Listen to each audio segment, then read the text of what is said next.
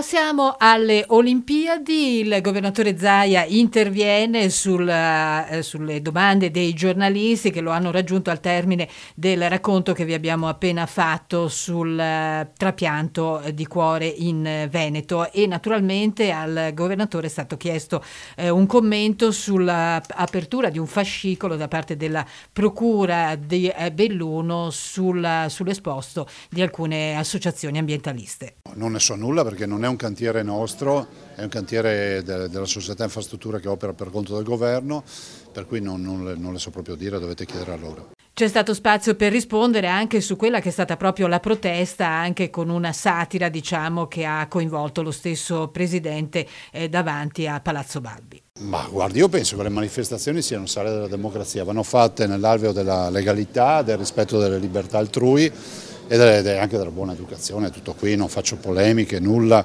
ho visto anche cose di peggio durante il Covid.